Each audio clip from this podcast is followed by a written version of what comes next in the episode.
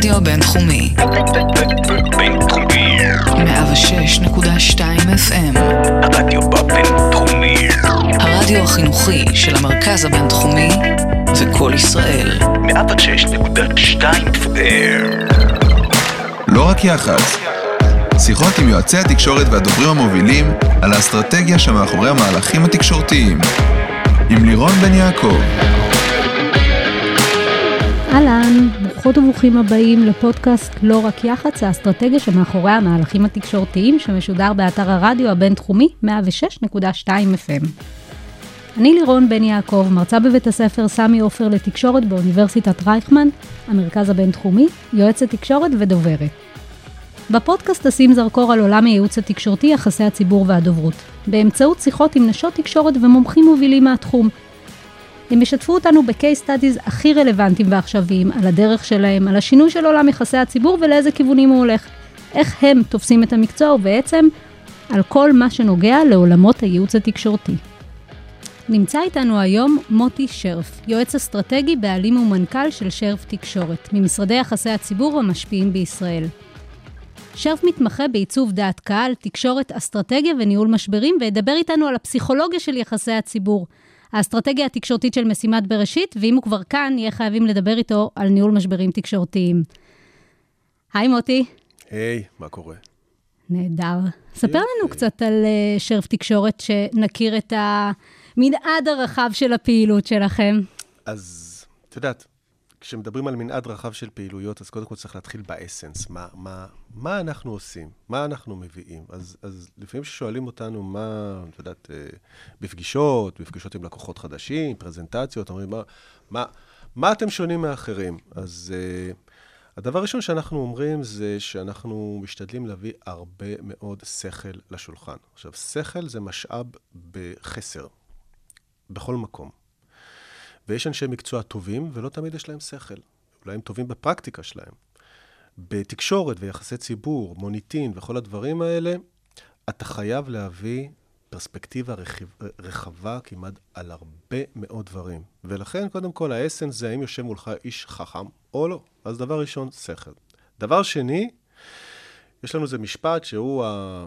הסלוגן המלווה שלנו, הסיסמה המלווה שלנו, הערך המלווה שלנו, זה We have no respect for status quo. אוקיי? כלומר, כשאנחנו נכנסים ל- ללקוח, או נכנסים לסיטואציה או בעיה מסוימת שמבקשים מאיתנו את דעתנו, או לטפל בה, אנחנו תמיד נשאל מה עשיתם וננסה לאתגר את זה. לפעמים זה קצת מעצבן את הלקוח, לפעמים זה גם מכניס אולי קצת רגישויות, כי סך הכל יש הרבה פוליטיקה ארגונית, אבל בגדול די מעריכים את זה בסוף. כי המטרה זה לא לבעוט, אלא באמת להביא אולי פתרון יותר טוב, אולי להסתכל מהצד. אז קודם כל, אלה שני דברים ששואלת אותנו, מאפיינים אותנו. עכשיו קצת עלינו. אנחנו מ-2001, משהו כמו 20 שנים, וואלה, אולי נחגוג את זה, יש מצב. זה לא עגול מספיק. זה לא עגול. ו-15 יועצי תקשורת. ו... יועצים, יועצות, זה תחום בעיקר של מה, נשים, אני... עד כמה שלי ידוע. כן, זו שאלה, שאלה טובה, כי כל פעם, את יודעת, היום אנחנו עובדים עם הרבה חברות שמדברים על הכלה וגיוון וגיוון והכלה, ואז יום אחד באיזו ישיבת הנהלה אני אומר ל... ליועצות שלי, אמרתי להם, תשמעו טוב, אני לא יודע מה זה גיוון והכלה, אני 20 שנה עובד רק עם נשים. מה זה אומר עליי, אחד? ושתיים, אני חושב שאת ה, הסעיף של ההכלה כבר עשינו אצלנו. אבל, אבל באמת, אני חושב ש... אני פה כבר מכניס עמדה אישית, אני חושב שנשים יותר טובות בהרבה מאוד דברים, במיוחד במקצוע שיש בו הרבה אלמנטים של אינטואיציה חזקה, יכולת להיכנס לפרטים, ויכולת להפעיל שיקול דעת ועבודה בשיתוף. ו multitasking. כן, כן, זה עניין שהוא, אנחנו רואים גם, מדוע גם ניהול נשי הוא היום יותר מתאים לעולם הכאוטי והחדש, מאשר ניהול גברי, שהוא מאוד מאוד ממוקד. בדברים מסוימים. זה לא זה יותר טוב מזה, אלא זה מתאים לפעמים לזה. כי זה כמו בברירה הטבעית או באבולוציה, מי ששורד זה לא החזק, זה המתאים. אז, אז, אז גם פה יש פה התאמה. אני חושב שהיום נשים בנויות יותר נכון. ולכן כשאני נכנס ואני רואה נגיד הנהלה רק של גברים, או דירקטור, דירקטורים רק של גברים, אתה מבין גם איך הדינמיקה תעבוד. אז, אז קצת עלינו, אז, אז זה מי שעובד. מבחינת ה, איך אנחנו בנויים, מבחינת איך אנחנו בנויים... תתקרב קצת. אני אתקרב טיפה. אני מבח- מודה לך. כן, בבקשה. מבחינת האופן שבו אנחנו בנויים, אנחנו לא קוראים לעצמנו לא קבוצה, ולא אין לנו אצלנו אה, סמנכ"לים, וקבוצות, ועניינים, וחטיבות, וכאלה דברים שמתהדרים בהם חברות יחסי ציבור, שאני, שזה סבבה לגמרי. אני מקפיד על ארגון שטוח לגמרי. אני מקפיד על כך שכל יועץ אצלנו ברמה כזאת שיכול לדבר מול מנכ"ל ובעלים, ואם לא, אז הוא לא fit and proper אצלנו, לא יכול להיות. אומרת, כשאני לוקח מישהו, אני בסופו של דבר אומר לעצמו, אתה תהיה יועץ תקשורת, ואם אתה לא תהיה יועץ תקשורת, אז אין לך מה לעשות פה, כי אני לא צריך עוזרים, ואני לא צריך מישהו שיחזיק תיקים ועפרונות, ואנחנו גם לא מאלה שנגיע לפגישה עשרה אנשים כדי להחזיק, שמישהו בסוף כותב את מה שצריך, אלא יגיע היועץ. לכן אנחנו גם משלמים הרבה, ומחזיקים אותם לאורך זמן. מה זה אומר הזמן. משלמים הרבה? אה, זה אומר שהמשכורות אצלנו הן משכורות ובונוסים ווואטאבר, מעבר למה שהענף יודע לתת. עכשיו, למה אנחנו יודעים את זה? כי בסוף, the proof is in the pudding, אתה רואה שאנשים נשארים שנים על גבי שנים, וזה לא רק בגלל שכיף להם וטוב להם ומאתגר אותם, אלא זה גם בגלל שהם יודעים שבחוץ אולי זה לא אה, עוד שקל לפה, שקל לשם. ו- ומעבר לזה, דרך אגב, כשעברנו את סעיף הכסף, הסעיף הכי חשוב כדי להשאיר אה, אנשים איתך לאורך זמן, זה אה, העניין של המקצועיות, שהם מקבלים ומרגישים שהם לומדים כל הזמן. זה האתגר שאתה נותן להם, כי אם אין אתגר מספיק, יחפשו במקום אחר. ובסופו של דבר, סט הערכים. עכשיו, אני אגיד לך, סט הערכים, זה נשמע אולי קצת... אה, גבוה, גדול, גבוה, אבל אני אתן לך מנותק. דוגמה. אה, סט הערכים זה אומר כזה דבר, שיש דברים שאנחנו לא נעשה. לדוגמה, לעולם, גם בתוך המשרד, וזה, אני חושב שמחזק מאוד את האנשים.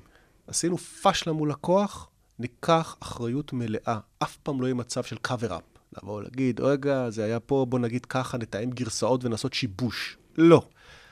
נפלנו, נעשה. שתיים, גיבוי מוחלט. גם אם נפלת וגם עשית תקלה, וגם התקלה הזאת עלתה לנו הרבה כסף ולקוח, כל עוד התקלה הזאת נעשתה בתום לב, והיא חלק מהליך הלמידה שלך, אז אנחנו צריכים לספוג את זה. ודבר אחרון, אנחנו לא נקבל לקוחות שלא עומדים בסט ערכים מסוים. סתם אני אתן לך דוגמה. לפני שנה, שנה וחצי בערך, פנתה אלינו אה, ממשלה של מדינה ש... שרוצה להתקרב למערב. הגיעו, בדרך לא הגיעו, ו... והאסטרטגיה שלהם הייתה להתקרב מאוד לישראל כדי להתקרב למערב. ואז הם אמרו, אם יהיו לנו יועצים ישראלים, ויקרבו אותנו קצות, ונעשה פה איזו פעילות בתוך ישראל, ונראה, ו... וקצת טכנולוגיה, וקצת השקעות, ונעשה... זה, דרך זה אולי אנחנו נתחיל אה, אה, לשפר את המוניטין שלנו. הבעיה עם המדינה הזאת היא שהיא לא ידועה בזכויות האזרח המופלגות שלה. ואז שהבאנו את זה לדיון ושמנו על השולחן, וזה מדובר, אחד, במאות אלפים ובדולרים. אז, אה, אז, אז זה לא על פרויקט התלבטות אה, לא פשוטה. לא פשוטה, אבל היא הייתה מאוד פשוטה. כי כששמנו את כל ה... בישיבת צוות, שמנו את השאלה הזאת ואמרנו, זו המדינה, זה הכסף, זה מה שהם רוצים מאיתנו, אז, אה, אז אמרו, לא, אנחנו לא עובדים בשבילם. עם כל הכבוד, אנחנו לא רוצים להיות מיוחסים בדבר הזה. ואז הרימו אצבעות ואמרו, אני מחוץ לתיק, אני מחוץ לתיק. ואמרתי להם, אוקיי, אז אנחנו מחוץ לתיק. התקשרתי, אמרתי שאנחנו לא נעבוד איתם, לא אמרתי למה, אמרתי שזה... אבל זה רק דוגמה אחת, היא קיצונית, אבל יש מלא דוגמאות כאלה. אז כלומר, כשאני אומר סט ערכים, לדוגמה, אנחנו לא עובדים עם אנשים פרטיים. אנשים פרטיים לא עובדים רק עם תאגידים. למה?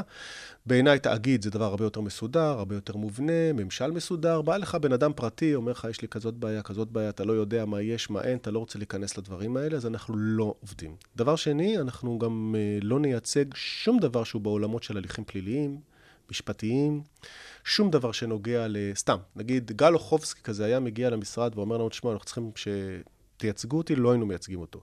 לא בגלל שאני חושב שהוא אשם או לא אשם. הוא בן אדם פרטי, וזו סוגיה שאנחנו לא נכנסים אליה, כן?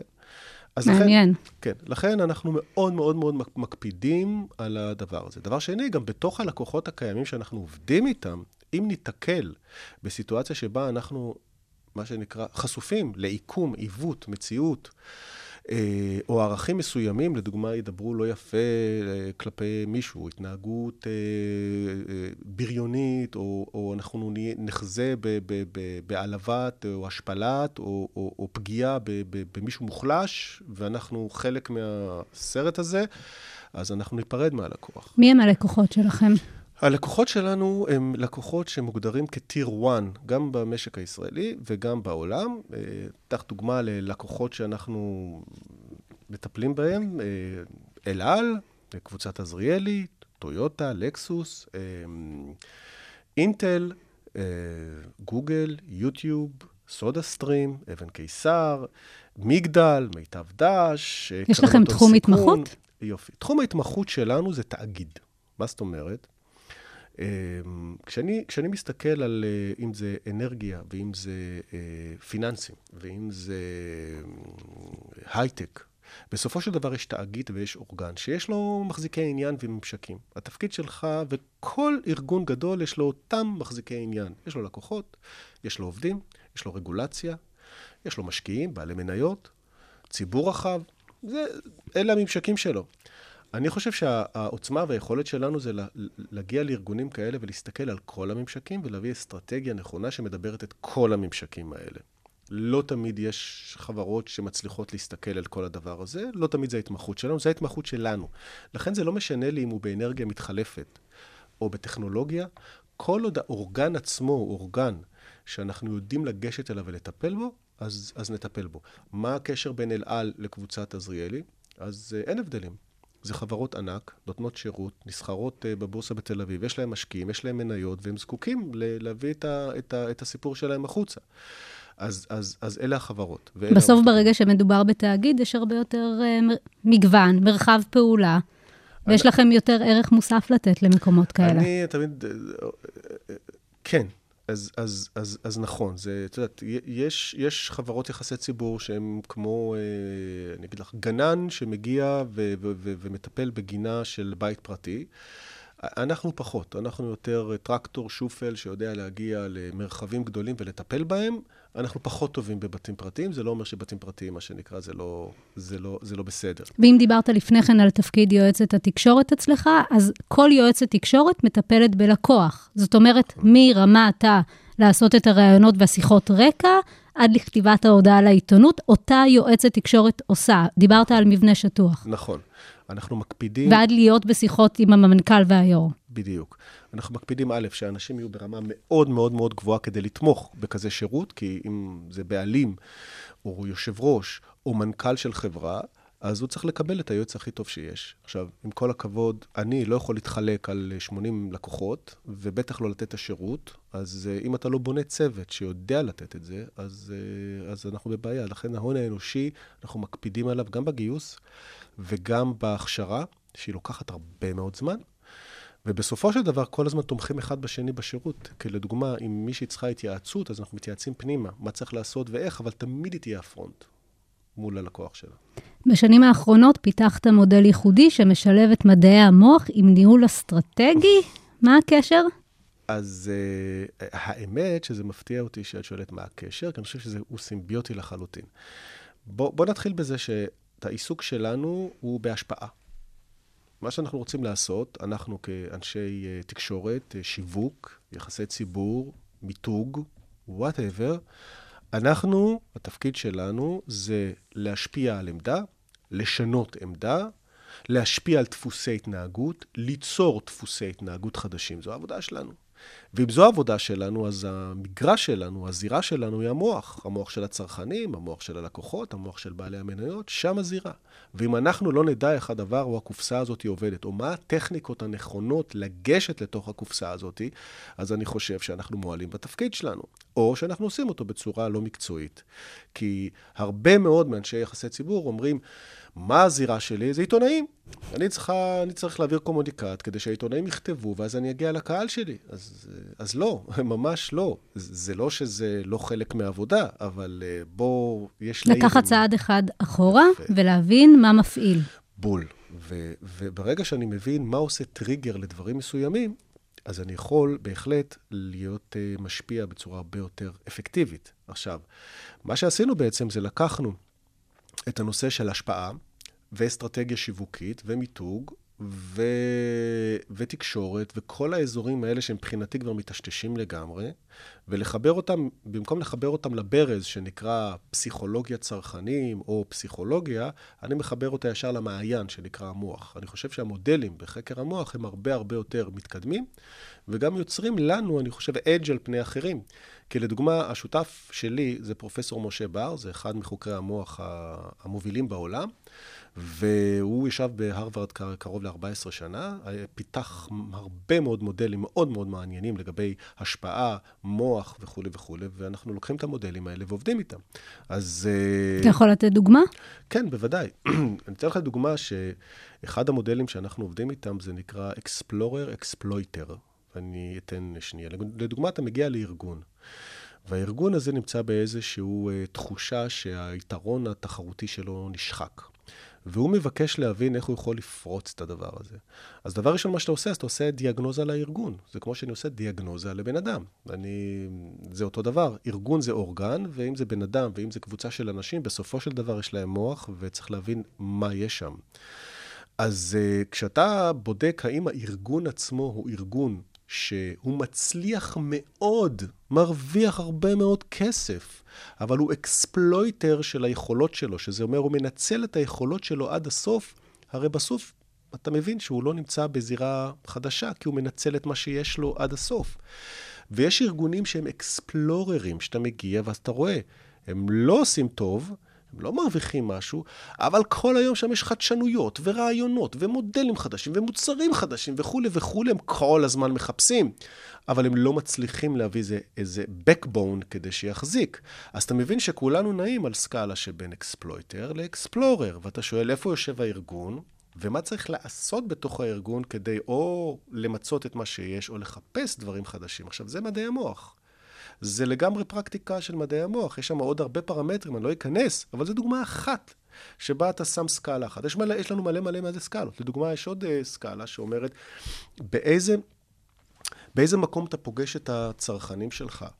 האם הם במקום סגור או במקום פתוח במוח שלהם. אני אתן לך דוגמה. היום כשאנחנו רוצים לפנות... אה, למכור משהו, שירות חדש. איך את מאפיינת את הלקוח? מה הפילוחים שהיום עושים? אז עושים פילוחים של מצב סוציו-אקונומי, פסיכו-גיאוגרפי. גיל, מגדר. גיל, מגדר, מין, בלה בלה בלה בלה. יפה. זה, עושים את זה, מה שנקרא, מ... שהמציאו את המחקר איפשהו בתחילת המאה, המאה הקודמת. עכשיו, ואם אני אגיד לך שזה אולי מסביר רק 30 אחוז מהדפוסי התנהגות והעמדה של הלקוחות שלך. תגידי לי, מה פתאום? זאת אומרת, יש מתאם בין הגיל לבין ההכנסה ולזה, אבל אני אגיד לך שלדוגמה, יש איזה מושג אה, שנקרא mindset. mindset זה אומר, ברגע הזה ממש, ברגע הזה ממש שאת נכנסת עכשיו, מה ה mindset שלך? האם את עצבנית? האם את רגועה? האם את שמחה? האם את עצובה? עכשיו, תגידי לי שזה לא משפיע? תגידי לי, כשאת נכנסת לסופר עם אה, עגלה ושלושה ילדים יושבים לך בתוך העגלה, עצבנית אש. יפה, נכון? אז את לא תהיי פתוחה לשום דבר חדש, נכון? את תבואי, תשימי את הרשימה שיש לך ותעופי. אחלה. איך אתה מחבר את זה ליחסי ציבור? יפה. מבחינתי, עוד פעם, את uh, מצמצמת אותנו. אנחנו לא יחסי ציבור. ואני חושב שכל אחד שמתעסק ביחסי ציבור, וברגע שהוא אומר, אני יחסי ציבור, אז שיסגור את החברה שלו וילך הביתה, כי הוא אובסילית. אנחנו בענייני השפעה, אנחנו בענייני תקשורת. אנחנו בענייני תקשורת שיש לה השפעה גם על תחומים שהם שיווקיים, וגם על תחומים שהם מוניטיניים, והכול. וגם על שירות, כמו שאתה אומר את זה. זה נוגע בהכול. אז נכנסתי עצבנית לסופר. Mm-hmm. נכנסת עצבנית לסופר. אז מה את, אז, אז באיזה מוד את? סגור. את רוצה לקחת רק את הדברים שאת מכירה, כי המוח שלך עסוק מאוד בילד שרץ... הישרדות, הישרדוט הוא עושה. נכון, הילד רץ עכשיו, הולך לקחת את ה... את ה לצעצועים, והשני רץ לקחת את הסוכריות המסטיקים, ועכשיו... והראש שלך הוא מוכוון רק לדבר אחד. לצאת יודעת, מפה ומהר. ומהר. אז מה את יודעת לעשות? את יודעת לקחת את הדברים שאת מכירה. עכשיו, לו את מגיעה במקום פתוח יותר, את לבד, הגעת, יש לך את הזמן, חזרת מה gym, סבבה, את בטח תהיי פתוחה לקנות גם דברים חדשים. תגידי, אה, יש פה גם משהו חדש, אולי אני אנסה את זה, יש לי זמן וכולי וכולי. עכשיו, תגידי לי, מה זה עכשיו, איך זה פתאום פוגש אותי במין, במגדר, במקום? בואי, ההחלטה שלך פתאום לא קשורה בכלום, היא קשורה במ- ב mindset שלך. כלומר, אלה דברים... מאוד מעניין. עכשיו, זה דבר, לדוגמה, שפיתחנו במחקר שבעצם עשה פרופסור בר בהרווארד, הרבה מאוד שנים, ואתה לוקח את המודלים האלה, זו דוגמה, ואתה מנסה להשעין אותם על אה, לקוחות שלך, ומהלכים שהם מנסים לעשות בתחומי... זה סוג ה- של הנדוס תודעה. תגידי לי, מורה ותלמיד זה לא הנדוס תודעה, הורה וילד זה לא הנדוס תודעה. אנחנו כל היום עסוקים, מה זה נקרא להנדס תודעה? בלנסות להשפיע על מישהו לעשות משהו. אז ההורה רוצה שהילד שלו יעשה כך וכך, אז הוא עושה לו מניפולציות, הוא מנסה להסביר לו, הוא מנסה ל- ל- להזריק לו ערכים כן, אבל מסוימים. אתה יכול להכניס את זה לתוך תבנית חינוכית, נגיד. כאן אתה מדבר על... אה, אני לא חושב שהתבנית החינוכית היא פחות מסוכנת מדברים אחרים, אגב. אה, כי בואי תחשבי פה, אתה מהנדס תודעה של ילד לכל חייו, כן? אז כאילו כש, כשמדברים קצת על הנדוס תודעה, אז יש איזה רצון להציג את זה באופן שלילי, ואני בא ואני אומר, תשמעי, אפשר לעשות עם כל דבר משהו שלילי ומשהו חיובי, ומשהו שהוא רלוונטי. עכשיו, כל עוד אתה לא משתמש בזה בצורה שלילית, לדוגמה, לצורכי תעמולה שתפקידן זה לסתם, אה, רצח עם. רצח עם, גזענות, אה, הדרת אה, גורמים מסוימים, או רכישת דברים שיעשו לך, יזיקו לך, אוקיי? בהנחה שאנחנו לא עושים את הדברים האלה. אז, אז בהחלט הנדוס תודעה, או, או, או עיצוב תודעה, זה ה playground של כולנו, כל עוד אנחנו משתמשים בזה בצורה סבירה, כן? תגיד, מוטי, איפה התחלת? אתה מדבר איתי כאן על, אה, על מהלכים של עומק, על השפעה בזירות שהן הרבה מחוץ ל frame שלנו. איפה אתה התחלת, איפה התחילה הדרך שלך בעצם? הדרך שלי התחילה דרך המקצועית. דרך המקצועית, אבל לפעמים גם הדברים האישיים קשורים בדרך המקצועית. אה, אני, אני התחלתי, אני לא אוהב לדבר הרבה על הדברים האלה, אבל לפעמים, ככל שאני מתבגר, זה נראה לי משהו שאולי כדאי לתת אה, כחלק, גם טיפה השראה וגם טיפה יותר עומק. אה, אני באתי משכונה מאוד קשה, אה, אי שם בצפון, שכשאני הייתי ילד והסתכלתי, והיה ערוץ אחד, אז תמיד הסתכלתי על, ה, על, על החדשות, ו, ו, והסתכלתי ואמרתי, האנשים האלה, הם בעצם קובעים את uh, סדר היום שלנו. עכשיו, מדבר איתך על... הייתי ילד, הייתי, לא יודע, כיתה ה', כיתה ו', וואטאבר. והסתכלתי סביב וראיתי את כל האנשים שכאילו סובבים אותי, ואמרתי, האנשים האלה, אף אחד לא רואה אותם, הם כל כך מסכנים, הם לעולם לא ישפיעו על כלום, על שום דבר. מקסימום אולי בוועד בית הם יכולים להגיד משהו, אבל, אבל אין להם שום דבר. ולכן כאילו משהו תמיד גירה אותי להיות במקום שמשפיע ומקבל החלטות. והבנתי שתקשורת זה, זה הדבר. אה, ודבר שני גם, אה, וזה בכלל לא קשור לכלום, אני בן אדם סקרן. אני אוהב ללמוד הרבה ועל הרבה מאוד דברים, ולהיכנס לעומק כמעט לכל דבר, וגם אם הוא לא בתחום שלי. ואני חושב שעם השנים זה נתן לי יתרון, כי כשאתה מגיע בתור יועץ, ואתה רוצה לשבת בכיסא של המנכ"ל ולהסתכל מה הוא רואה, אתה חשוב שיהיה לך ידע עצום, גם בכלכלה וגם ברגולציה, וגם בתחום עסקי וגם בתחום אנושי ו- ו- וכולי וכולי. ואת זה אתה צריך, אה, אתה צובר אחד בניסיון והרבה הרבה למידה. ולכן אני חושב שאני לא מפסיק ללמוד, אני כל היום לומד. כי אתה לא יכול להתיימר להיות יועץ אם אתה לא יותר חכם מהניעוץ, או ה- מי מי שנועץ איתך. ואני חושב שזאת תהיה שרלטנות לבוא ולייעץ לאנשים. אני, אני שנים, דרך אגב, התביישתי לקרוא לעצמי יועץ. כי אמרתי, מה, הייתי צעיר, התחלתי מאוד צעיר הכל, ו- ו- וקפצתי בתפקידים מאוד צעיר, וכל הזמן שישבו אנשים, אני זוכר שבגיל 25 הייתי יועץ תקשורת לשר האוצר, יעקב נאמר, פרופסור בכלכלה ופרופסור בזה, ואני צריך, ואני ילד, ואני צריך כאילו לכתוב לו נאומים. אמרתי, מי אני בכלל שכאילו יכתוב לו? ואני זוכר שיום אחד טסנו ביחד לאיזשהו uh, מקום שבו היה צריך לתת נאום, ואז הוא העביר לי משהו כתוב, היינו ביחד במסוק, היו שני מקומות, אני והוא והטייס, ואז הוא, ואני ילד, והוא מבחינתי אלוהים, ואז הוא, ואז הוא מראה לי ואומר לי, תשמע, תעבור על זה, תראה, כתבו לי את הנאום.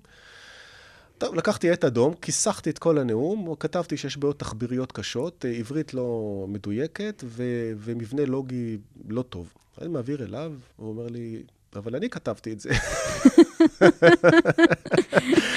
אמרתי לו, וואו, קודם כל האדמתי, ואמרתי, אולי בכלל טעיתי בכל ההבחנות שלי שם. ואז הוא אומר לי, אבל זה סבבה, וזה זה בסדר, הוא כמובן לא אמר סבבה, הוא אמר לי, הבנתי, אה, אני אבקש, אה, אז תכתוב לי את זה נקי עכשיו כדי שאני אקריא את זה, ומאותו רגע הוא מינה אותי באופן קבוע להיות היועץ שלו, כי הייתי מחליף של מישהי ששברה רגל, כמו מקרה סינדרלה, היא חזרה, לא היה לה מקום, ולי היה... למדת? כן.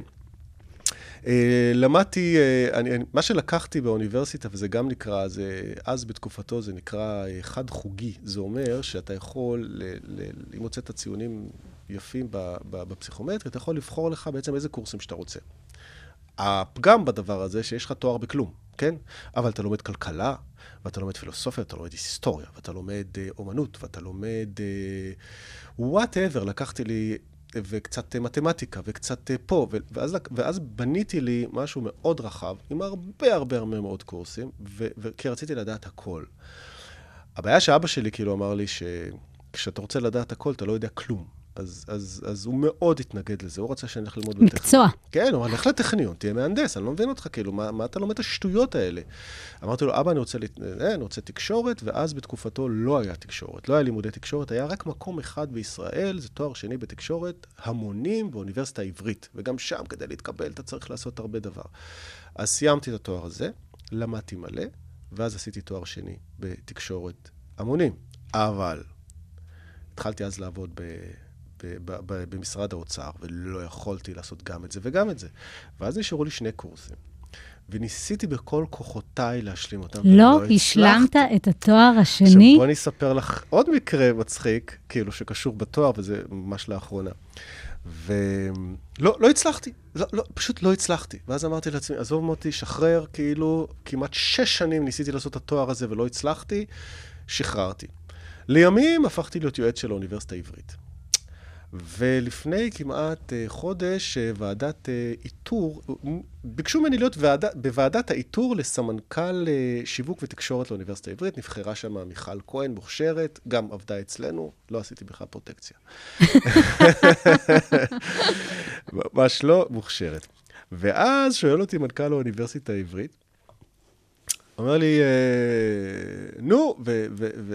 אה, באחת השיחות אמרתי לו, תשמע, יש לי, אומנם אני יושב פה בוועדה, ואני מייעץ לכם וכולי וכולי, אבל תשמע, יש לי פה צריבה. הוא אומר לי, מה הצריבה שלך? אמר לי, אמרתי לו, תשמע, ניסיתי לסיים פה תואר לא, הוא אומר לי, מה? אתה לא סיימת תואר שני אצלנו? בושה וזה. אמרתי, במה? אמרתי לו, תשמע, בזה, בזה. אז הוא אומר לי, טוב, בוא נראה מה אפשר לעשות. לפני 20 שנה אנחנו מדברים. כן, לפני 20, שנה, בוא נראה מה אפשר לעשות. אמרתי לו, תשמע, האמת, אה, בוא נעזוב את זה, כי כבר היום, אתה יודע, כל אחד שנוגע במשהו זה כבר תחקירים ועניינים. אני, מה שנקרא, אספוג את הבושה הזאת עד סוף ימיי, אז... תוכל אה, לקבל MA של כבוד, לא? משהו כזה. אבל, אבל שורה תחתונה, אה, אני חושב שמה ש, שעושה יועץ טוב, זה המגוון של הדברים שהוא עסק בו בחייו. הידע והסקרנות שלו, שהם צריכים להיות כל הזמן updated, אני כל הזמן צריך להבין מה הטכנולוגיות הכי חדישות, מה הדברים הכי חמים שקורים, ולהיכנס גם איזה, קצת איזה לייר אחד מתחת. ודבר שני, שכנראה, או שיש לך את זה או שאין לך את זה, זה היכולת לראות דברים מלמעלה. היכולת בשעות מסוימות, לפ...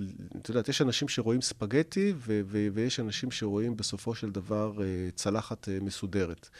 העניין הוא שרוב האנשים כשניגשים למש... למשבר או לסיטואציה שהם צריכים ייעוץ, יש להם בלאגן בראש. והתפקיד שלך זה להתחיל לפרום את זה לאט-לאט. אבל לא לפרום את זה בצורה שהיא כמובן uh, פשוטה, אלא בצורה שגם מסדרת אחרי זה את הדברים. אז או שיש לך את זה, או שאין לך את זה. אז לכן... אבל כן לא צריך יודע. לומר שיש תהליך עבודה מסודר, אבל לפני שנגיע כן, לזה, התחלנו בבקשה. לדבר רגע על הדרך שלך. כן. היית דובר חברת פלאפון לפני שהקמת את המשרד. כן. זה, ית... זה? זה נותן לך יתרון כשאתה ברור, מגיע לארגון? ברור. כי קודם כל, כשאני עבדתי במשרד האוצר, אני ניגשתי לעבוד במשרד האוצר והתקבלתי ועברתי שם מה שצריך, כי רציתי לראות איך המדינה עובדת. אבל במשרד האוצר אתה באמת מבין איך המדינה עובדת. יום אחד אתה במשבר רופאים, יום אחד אתה במשבר חקלאים. אתה נוגע בהכל. כן. אני חושב שהשביתה הכי נחמדה שהייתה לי זה משבר מגדלי הפרחים, שפשוט הביאו משאיות של פרחים ושפכו לנו אותם בחנייה. הראו לכם מה זה. אז אמרתי לעצמי, אוקיי, שביתות כאלה אני מוכן לקחת. אתה בעצם מתעסק בהרבה מאוד דברים. ואז הרגשתי שאם אני רוצה באמת להיות יועץ, אני חייב להבין איך חברה עסקית עובדת. אז נטשתי את הקביעות שלי, את המכונית שלי, וכמובן הרבה קללות מאבא שלי שאמר לי, איך יש לך קביעות במשרד האוצר? עד שסוף סוף היה לך משהו כן, ביד. משהו ביד, אתה עוזב את זה. הלכתי לפלאפון, הייתי חבר הנהלה, והתעסקתי בעצם בכל הנושא של קשרי משקיעים, תקשורת, יחסי ציבור, חסויות, וואטאבר של החברה. ואז בעצם כשאתה יושב בהנהלה של חברה עסקית, אתה מתחיל להבין איך אורגן עסקי עובד. מה זה תוכניות עבודה, מה זה אה, אה, תוצאות כספיות, מה זה מבנה ומודלים עסקיים, וכולי וכולי, ומה זה תפעול, ומה זה טכנולוגיה וכולי. אתה, אתה, אתה מבין, אתה יושב בהנהלה, אתה פשוט רואה הכל. וזה מה שנתן לי, וזה נתן לי גם פרספקטיבה מסוימת, קצת מעניין. כי לדוגמה, פלאפון איבדה את ההובלה באיזושהי תקופה.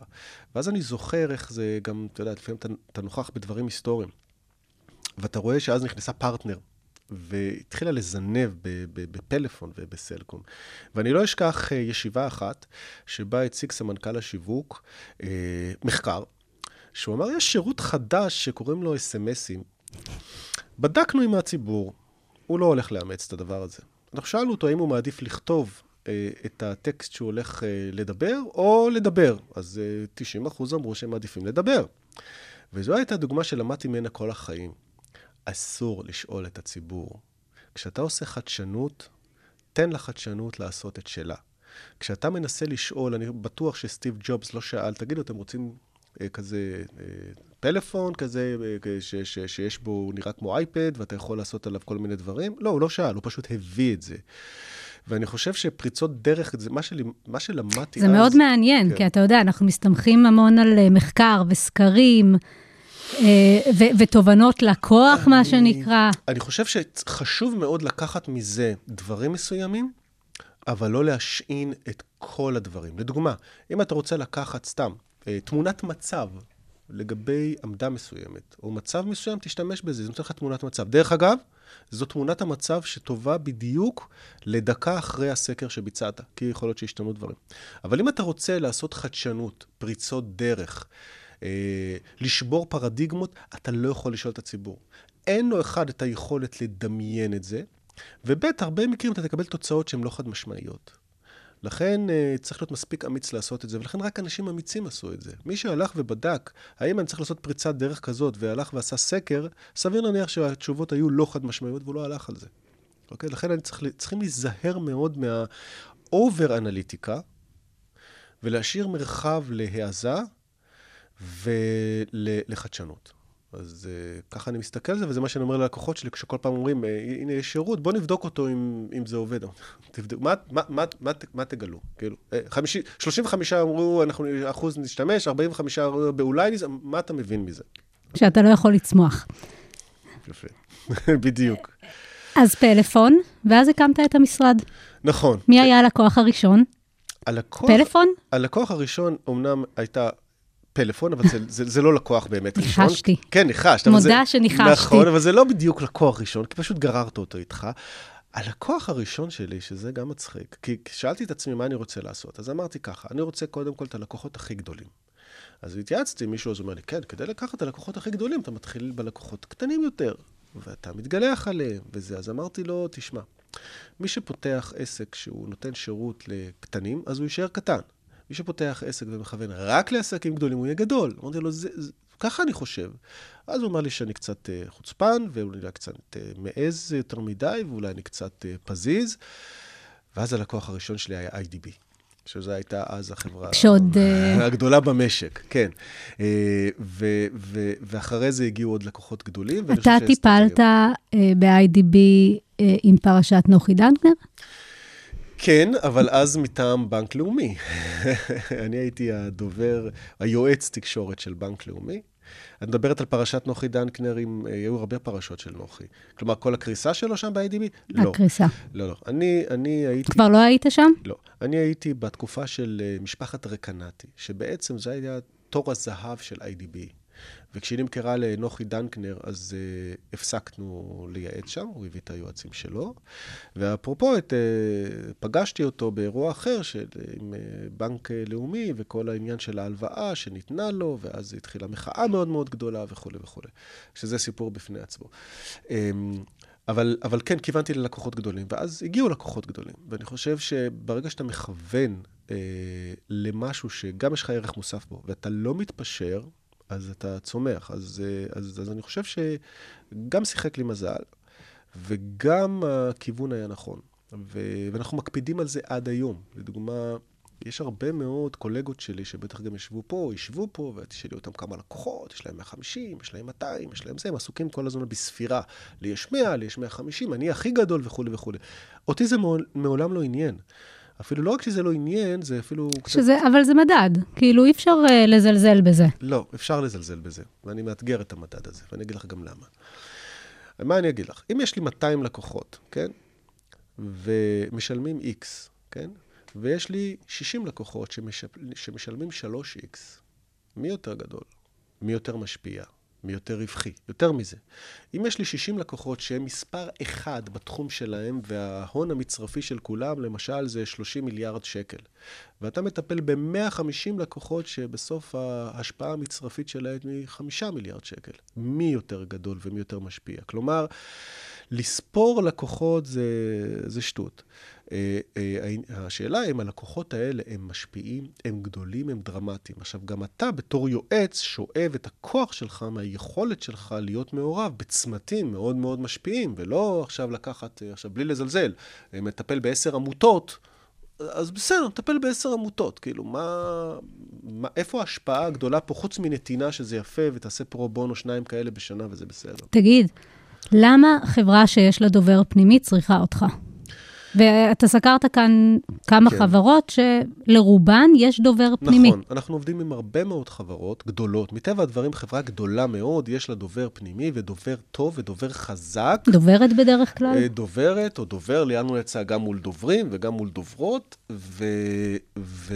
ואז השאלה שעולה, כשאנחנו ניגשים, נגיד, למכרז, או ניגשים לעבודה משותפת, אז אני תמיד אומר את השאלה לדובר, בוא, בוא נגדיר גבולות. בוא נגדיר מה הערך שאנחנו מביאים לך, איפה אנחנו יכולים לתמוך בך, ואיזה משהו שלך אין ויש לנו. כי אם יש לך הכל, אתה לא צריך אותנו. ואם אתה מבין uh, את כל הדברים ואתה צריך מישהו שיעשה רק ביצוע, אולי אנחנו לא מתאימים לדבר הזה.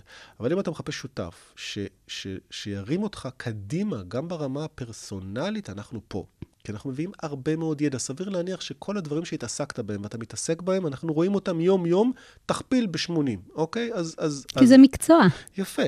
אז, אז לכן אני חושב שדובר זה מקצוע, דובר מעולה זה נכס, ושילוב של משרד, יחסי ציבור חזק, עם דובר מצוין, זה פיצוץ על.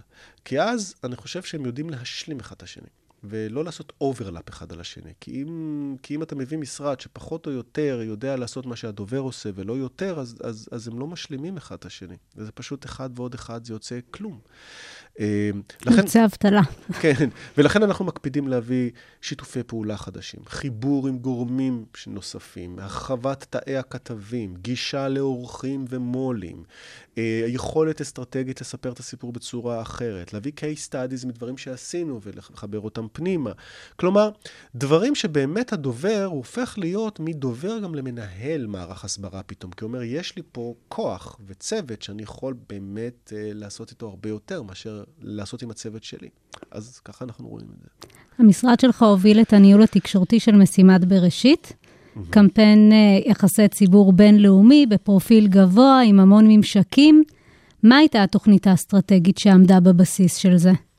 ואני ש... כבר עכשיו אשאל אותך עוד שאלה, כי אתה בטח תתייחס לזה. כן. Uh, הגשושית לא הגיעה בסוף. למה לא הגיעה? היא על הירח. שאלה בכמה חלקים.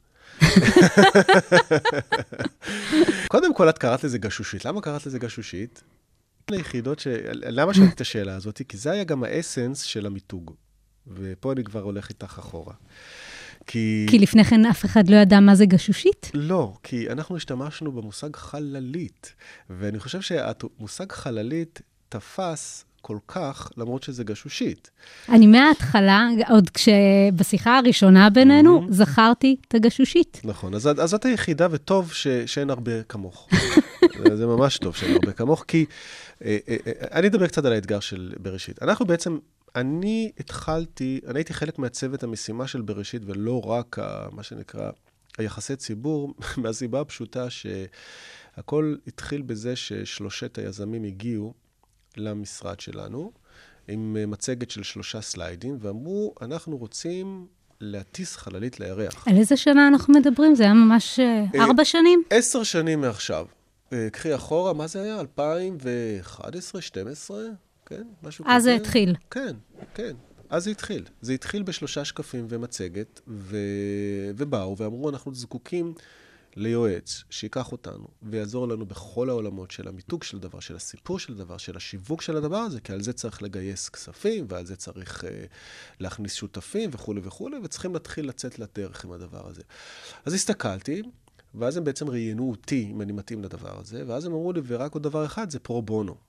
להם, אתם גם באים חוצפנים לפה, גם יש לכם איזה חלום הזוי, וגם אתם רוצים לא לשלם.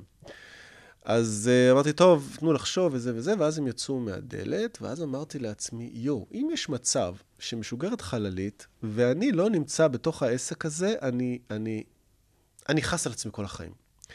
אז אני הלכתי למסדרון, הם חיכו למעלית, אז אמרתי, בואו, בואו, בוא, שנייה, בואו בוא נשלים את השיחה.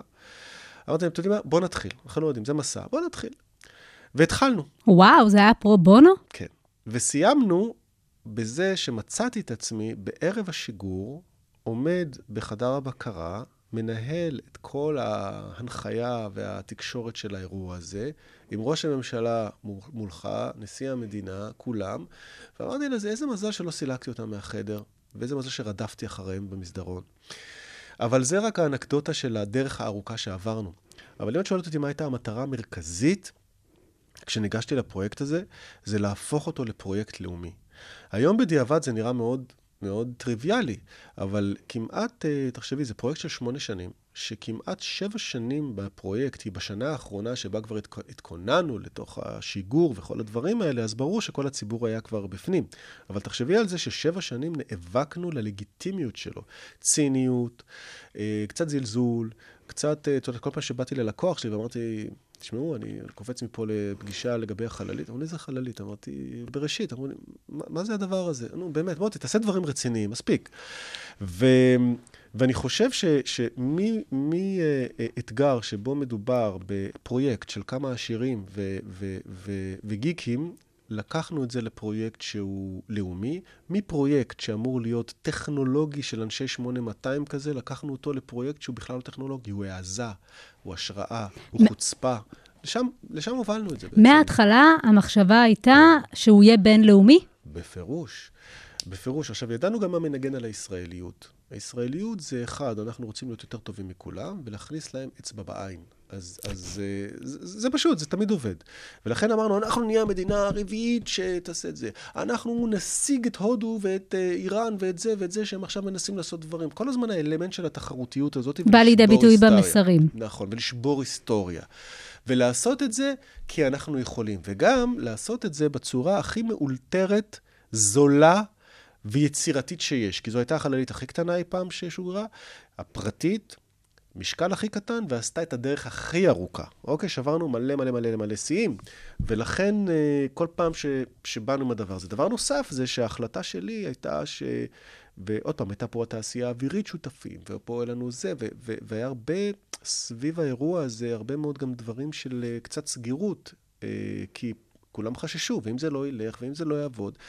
ואני אמרתי, תשמעו, מהרגע הראשון, העיתונאים צריכים להיות חלק מהמסע הזה. כי אם לא, הם יבקרו אותנו כל הדרך. אם נכניס אותם, נחשוף בפניהם הכל, ונהפוך אותם לשותפים שלנו, הם יתרגשו. מול איזה תא כתבים עבדת? איזה לא, וואו. כל אחד שחשב שהוא נוגע בנושא שקשור זה, בא אלינו. ואני חושב שכולם רצו להתעסק עם זה, כי עשינו הרבה מאוד כיף ופאן. מה זה הכוונה כיף ופאן? כמעט כל תמרון של החללית, כל שיגור, בשיגור, ב, ב, ב, בתפיסת לכידת הירח, הכנסנו קודם כל את העיתונאים לחדר הבקרה. הם ישבו שם באודיטוריום וראו איתנו בחי את הדבר הזה. ואתה ראית כמו ילדים קטנים מתרגשים, ואז אני ידעתי שאני כבר לא צריך לעבוד כל כך קשה. איפה היה חדר הבקרה? בתעשייה האווירית. היה אודיטוריום קטן, חדר בקרה, הכל שקוף אגב, הם ראו הכל. עכשיו, כשרצינו לעשות את הסיפור הזה קצת ראיתי או בדקתי איך נאס"א עושים את הדברים האלה, ונאס"א זה דבר אחר לגמרי, זה לא שכונה כמו בישראל, כן? לדוגמה, כל התהליכי שיגור וכאלה דברים זה בדיליי. זה אף פעם לא בשידור חי. כלומר, אם קורית איזה פלטה, אז... אה, עורכים אותה. כן, או שעושים הפסקה ומתמרנים. אנחנו שמנו הכל בשידור חי. גם את העובדה שהחללית לא הגיעה בחתיכה אחת, זה היה בשידור חי. ואני חושב שאני לא הייתי צריך לדאוג יותר מדי על מה שיכתבו. אבל ידעתי- זה יצר חיבור. כן, זה שהיא לא שנכתב- הגיעה, זה פשוט, האכזבה הייתה... הכתבים באו ולנחם אותי, כאילו, אני רציתי לנחם אותם, הם באו לנחם אותי, ואז, ואז אמרתי, הכל בסדר, תכתבו את זה עם רגש. ובאמת זה נכתב במקום של, אף אחד לא אמר כישלון. כולם אמרו, כל הכבוד. אבל עצם זה, עצם שהגענו עד לשם, ועשינו את זה, וכולי וכולי, ואני חושב שמבחינתי זו הייתה העבודה. העבודה הייתה לא לעבוד בזה, העבודה הייתה לגרום לכתבים להיות חלק מזה, וזהו, והם, והם איתך. ו- אמרת שאחד מהמהלכים שלכם בתוך תוכנית העבודה הייתה כן מהלכים אה, יצירתיים, כן לחשוב מחוץ לקופסה. אתה נכון. יכול לתת דוגמאות? ברור. לדוגמה, בוא נתחיל בזה, שכשהציגו לי את ה, את ה, את ה... בשקף את החללית הזאת, אז הם כתבו גשושית. או לוויין זעיר. ואמרתי להם, תשמעו, אין, אין השראה, לא בגשושית ולא בלוויין זעיר, אנחנו קוראים לזה חללית. אמרו לי, מוטי, תשמע, זה קצת חוצפה לקרוא לזה חללית. אמרתי, למה? אמרו, תראה, היא לא גדולה, היא לא מרשימה, ואין גם בן אדם בפנים. זה גם לא נראה כמו חללית. יפה, אז אמרתי להם, תשמעו, אם אנחנו נקרא לזה חללית, זה יצית את הדמיון. אם אני אקרא לזה גשושית, אז זה, זה, זה גשוש, זה כמו ג'וק, זה משהו קטן. אז, אז בואו נתחיל בזה, שהמיתוג מתחיל גם בשם. דבר נוסף, אני חושב שזה היה, גם כן היה איזה, זה, זה גם היה מכונן, וזה גם נראה איך ההשפעה שלנו באה בתוך תהליך. כששאלתי אותם, טוב, איך, אה, איך יאמינו לנו שבאמת היא על הירח, או ליד הירח, או זה? אז אמרו, יש כל מיני אה, מצלמות, נשים איזה מצלמה, וגם נאס"א יצלמו אותנו, וזה. אמרתי, כן, אבל הישראלים, הישראלים לא, לא מאמינים, אין, אין להם אמונה, הם תמיד יגידו, זה לא בדיוק, זה לא הגיע, זה כן ככה. אז אמרתי, אפשר לעשות איזה סלפי, איזה מוט סלפי שרואים גם אותה וגם את הירח, זאת אומרת שהיא תופסת את עצמה, ואז יגידו, וואו, הנה זה נמצא שם. אז המהנדסים הסתכלו עליהם, אמרו, מה, להוציא זרוע, זה, זה, זה, זה. אמרתי להם, תמצאו פתרון. ואז מצאו פתרון מאוד חכם עם מראות ש... שמראות אה, ומקרינות אחת על השנייה. ואז אה, הנה רעיון שהוא מגיע מתוך אה, אילוץ אה, שיווקי, ציבורי, והוא מוטמע הנדסית. אז, אז זה היה הקטע. הם שכללו את זה, ואפילו שמו שלט שכתוב עם ישראל חי, ואז בכלל אתה רואה גם את השלט עם ישראל חי, דגל, חללית וירח. אז זה דוגמה להרבה מאוד דברים שהיינו מעורבים בתוך התהליך, ואנחנו חתומים עליהם. ובעצם התקשור היה גם מול תא הכתבים, גם בסושיאל, גם הכל. בתקשורת בינלאומית. קודם כל, עם כל הכבוד לנו כ- כ- כחברת אה, יחסי ציבור, אה, עמותת Space.il, שזו העמותה שהובילה את הדבר הזה, היא הייתה עמותה שהצליחה ליצור שינוי אמיתי באמצעות המתנדבים והיכולת להוביל אה, מהלך חינוכי. תביני, במשך שמונה שנים הם פגשו מיליון ילדים. והרצו על הדבר הזה. אז כלומר, זה מהלכים משולבים. אה, מה שכן עזר לנו מאוד, זה ההבנה שילדים עושים את השינוי. ואני זוכר שהשיגור היה אמור להיות בשלוש, היה בשלוש בבוקר, משהו כזה. ואז פנינו לאולפנים, אולפני הטלוויזיה, ואמרנו להם, שמעו, שלוש בבוקר, אמרו לנו, "אה, מה אתם עושים שם? משגרים? אמרו, טוב, תראו, אנחנו פותחים את האולפנים בשש, שבע בבוקר, "מ, תביאו לנו פוטג'ים, נשדר את זה. אמרתי לו, אמרתי, אוקיי, אבל מה, אתם לא מתכוונים לפתוח אולפנים חיים? בש... אמרו, מה, אתה חי בסרט? כאילו, מי יפתח לך אולפן בשלוש בבוקר בשביל איזה משהו שאנחנו עדיין לא מבינים מהו? ואני מדבר איתך על שלושה חודשים לפני השיגור, כמה, כמה מאבק היה על הדבר הזה. ואז מה שעשינו זה, אמרנו, טוב, אנחנו צריכים לעשות פה קמפיין חזק כדי שישכנע אותם. טסנו לקייב, כי אפשר שם לעשות אה, אה, קמפיינים ולצלם אותם בעלות אה, זולה יחסית. עשינו קמפיין מאוד מאוד מרגש, הטסנו אותו בתור, ברשתות החברתיות ובטלוויזיה, ואז הילדים התחילו להגיד להורים שלהם, אנחנו רוצים לקום ולראות את זה. והתחיל לחץ אדיר. ואז, מתי הפקענו את החומה? שאחד המפיקים של הטלוויזיה מתקשר אליי, אומר לי, "שמע, הבן שלי מבלבל לי את המוח, הוא אומר, אני רוצה לראות, אני רוצה... מתי אמרת? באיזה שעה זה? אמרתי, שלוש בבוקר. אמרתי, אופס, הנה, יש לי אחד.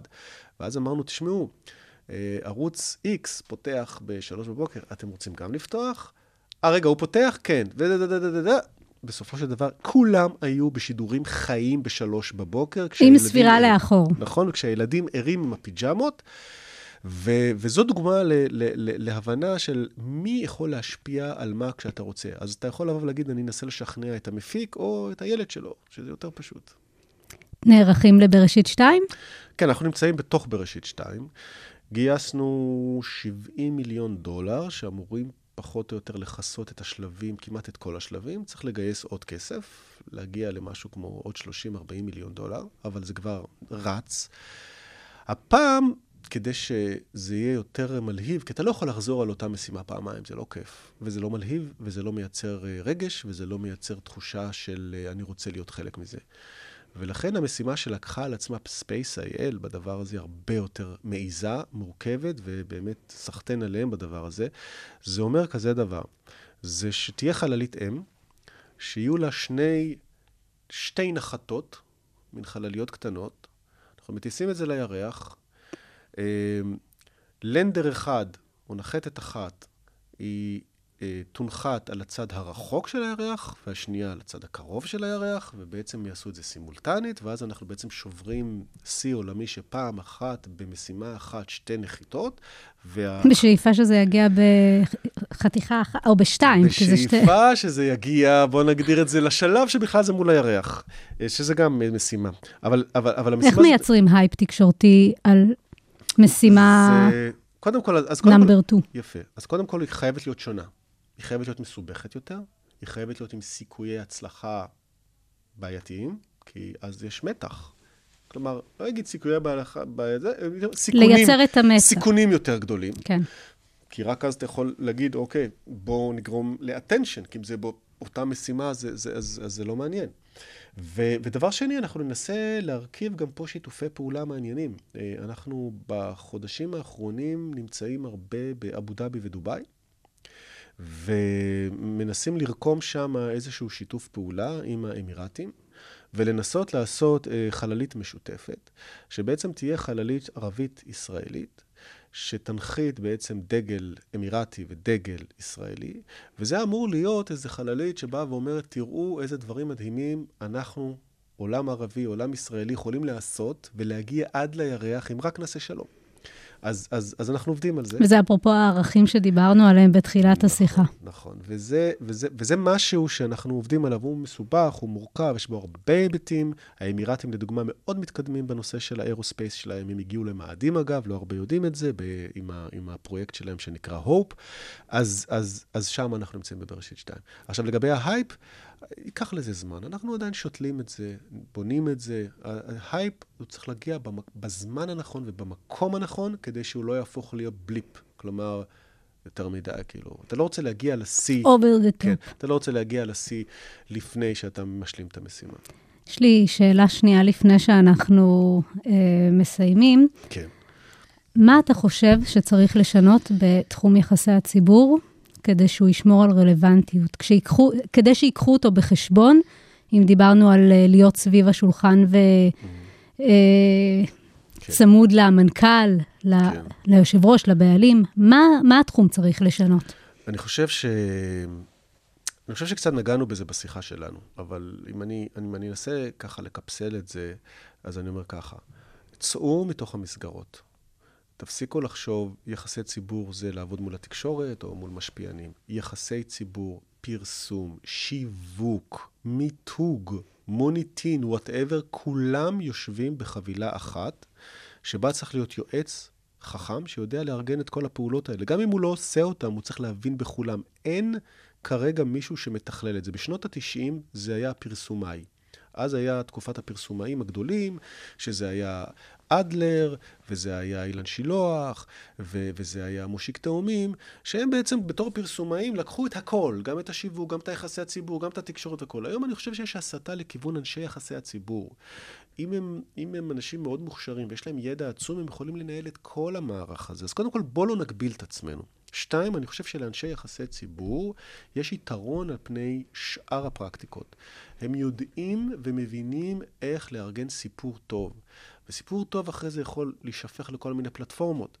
אז, אז, אז אני חושב שאם, ש, שאם אני הייתי צריך להסתכל לאן הכיוון הזה הולך, זה הבנה אדירה בכל הפרקטיקות, הבנה ויכולת הבניה של סיפור, שזה הגרעין של כל הדבר, הבנה מאוד מאוד טובה בעולם של פסיכולוגיה ומדעי המוח, שזה ה playground שלנו, ואם אתה לא מבין אותו, אז אני לא יודע עם מה אתה מתעסק, וגם להבין טכנולוגיות אה, ואלגוריתמים שקשורים בעולמות של השפעה ואפליקציות. סתם לדוגמה, ההבנה איך עובד האלגוריתם של פייסבוק, ההבנה איך עובד האלגוריתם של טיק טוק, ההבנה איך עובדים הדברים האלה, מסייע לנו להבין גם איך להגיע ולעקוף את הפלטפורמות האלה ולהתנהל איתן נכון. אז זו כבר הבנה גם טכנולוגית, ולא רק הבנה של... אה, עיתונאי, אני אפגיש אותו, אני אדבר איתו, אני אתן לו את הבריף הזה, אני אעשה את זה. שאני אומר, עוד פעם, זה חשוב, אבל זה פן שאולי יכול להיות בעתיד 10% מהעבודה שלנו, ולא כמו היום שזה 60% מהעבודה שלנו, שזה הפעם היה 100% מהעבודה שלנו. אז אני חושב שיש פה עוד הרבה הרבה דברים שצריך לעשות אה, כדי שנמשיך ונהיה רלוונטיים, כי אני חושב שהמקצוע שלנו, לא רק שהוא רלוונטי, הוא הופך להיות המקצוע אולי החשוב בעולם, כי בסוף אנחנו נמצאים בעידן פוסט-אמת, שאנחנו מאתגרים תמיד את המציאות, ואין מציאות, אם אתה אומר משהו, זה טוב כמו שאני אומר אותו, ואם עיתונאי אמר את המשהו הזה, אז סבבה שהוא אמר את זה, אני יכול לאתגר אותו, וזה לא כמו שהיה לפני 20 ו-30 שנה, שאם התקשורת אמרה משהו זה חשוב. לא, הוא אמר את זה, זה דעתו. זה לא אומר שזה נכון. אני יכול לאתגר את הדבר הזה. אז אם אנחנו בעידן שהפוסט-אמת אומרת שכל אחד יש לו עמדה והיא לגיטימית לחלוטין, אז איזה עמדה תנצח? זו שתצוף מעל הרעש. זה התפקיד שלנו. מרתק. ואני אוסיף לזה שתי תכונות שכבר התייחסת אליהן, זה סקרנות והרצון להשפיע. תמיד. שזה מנחה. נכון. עד כאן לא רק יח"צ האסטרטגיה שמאחורי המהלכים התקשורתיים. המון תודה למוטי שרף, היה לי מרתק. תודה רבה, גם לי, שאלות שבהחלט אתגרו אותי, ובהצלחה עם האחרים פה. בהצלחה עם בראשית 2. תודה, תודה. תודה לאתר הרדיו הבינתחומי, 106.2 FM. אפשר למצוא אותנו באפליקציות הפודקאסטים, ספוטיפיי, אפל, גוגל פודקאסט ובאתר הרדיו הבינתחומי. ביי. עם לירון בן יעקב.